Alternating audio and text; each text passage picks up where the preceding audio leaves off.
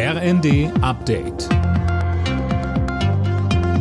Stündlich neu. Auf den Punkt informiert. Ich bin Alena Tribold. Der Weg für die Abstimmung morgen im Bundestag über das Bundeswehr-Sondervermögen ist frei. Die Union hat sich mit der Ampelregierung geeinigt, sagte Fraktionschef Merz am Abend im ersten. Erst gestern hatte die Union noch die Abstimmung in den Haushalts- und Verteidigungsausschüssen blockiert. Begründung, man habe sich die Gesetzestexte nochmal genau anschauen wollen.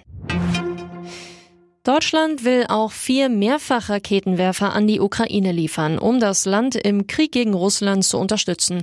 Die Waffen sollen aus Bundeswehrbeständen kommen und bis Ende des Monats bereitgestellt werden, heißt es aus Regierungskreisen. Außerdem kündigte Kanzler Scholz im Bundestag an. Dass wir mit dem System Iris-T das modernste Flugabwehrsystem liefern, über das Deutschland verfügt. Damit versetzen wir die Ukraine in die Lage, eine ganze Großstadt vor russischen Luftangriffen zu schützen. Auch das ist eine Entscheidung dieser Bundesregierung.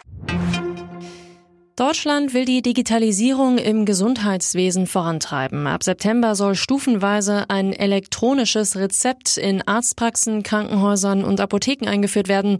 Los geht's in Schleswig-Holstein und Westfalen-Lippe in NRW. Im Rahmen eines Pilotprojektes. Später sollen dann andere Bundesländer nachziehen. Gesundheitsminister Lauterbach sprach von einem Durchbruch für die Digitalisierung. Im Verleumdungsprozess zwischen Hollywood-Star Johnny Depp und dessen Ex-Frau Amber Heard haben die Geschworenen beide Seiten schuldig gesprochen, sich allerdings in weiten Teilen auf Depps Seite gestellt. Michelle Kolberg. Heard hatte dem Fluch der Karibik-Star in einem Zeitungsbericht häusliche Gewalt vorgeworfen und Depp so verleumdet, sagt die Jury. Deshalb muss Heard ihrem Ex-Mann jetzt 15 Millionen Dollar Schadenersatz zahlen. Gefordert hatte er 50 Millionen. Er warf Hurt vor, mit den Anschuldigungen seiner Karriere geschadet zu haben. Hurt reichte Gegenklage ein und verlangte doppelt so viel. Das Gericht sprach ihr jetzt zwei Millionen zu.